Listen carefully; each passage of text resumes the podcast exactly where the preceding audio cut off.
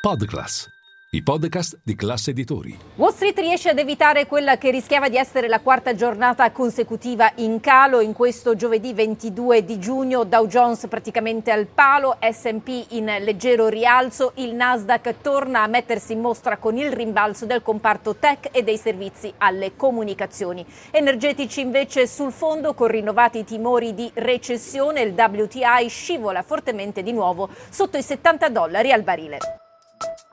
Linea mercati. In anteprima, con la redazione di Class CNBC, le notizie che muovono le borse internazionali.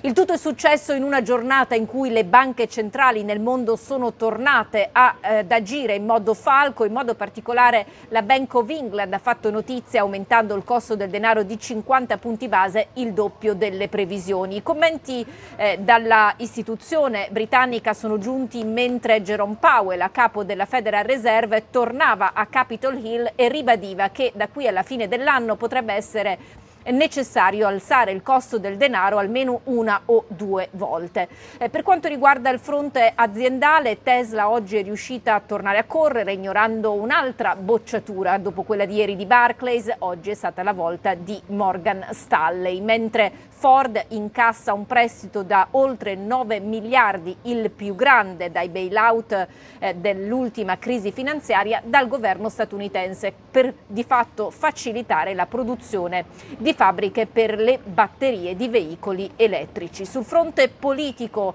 eh, vertice alla Casa Bianca tra Stati Uniti e India, eh, che di fatto entrano in una nuova era di relazioni, una tela, quella diplomatica tessuta dal leader statunitense Joe Biden in chiave anti-Cina e anti-Russia. E su questo ha portato a casa una buona dichiarazione del Premier Modi sulla necessità di raggiungere la pace in Ucraina. Siglati poi vari accordi accordi che vanno dalla difesa ai semiconduttori. Eh, quanto invece a Warren Buffett fa notizia perché è sempre più eh, filantropo, il cosiddetto oracolo di Omaha ha donato altri titoli per oltre 4,6 miliardi di dollari, si tratta di un ammontare record da quando ogni anno fa delle donazioni, il totale ha superato i 51 miliardi. E poi da New York eh, abbiamo intervistato Urbano Cairo, il presidente presidente di RCS nonché eh, proprietario del Torino. Abbiamo parlato di media, del fatto che non è interessato alla ricerca di soci per il suo gruppo editoriale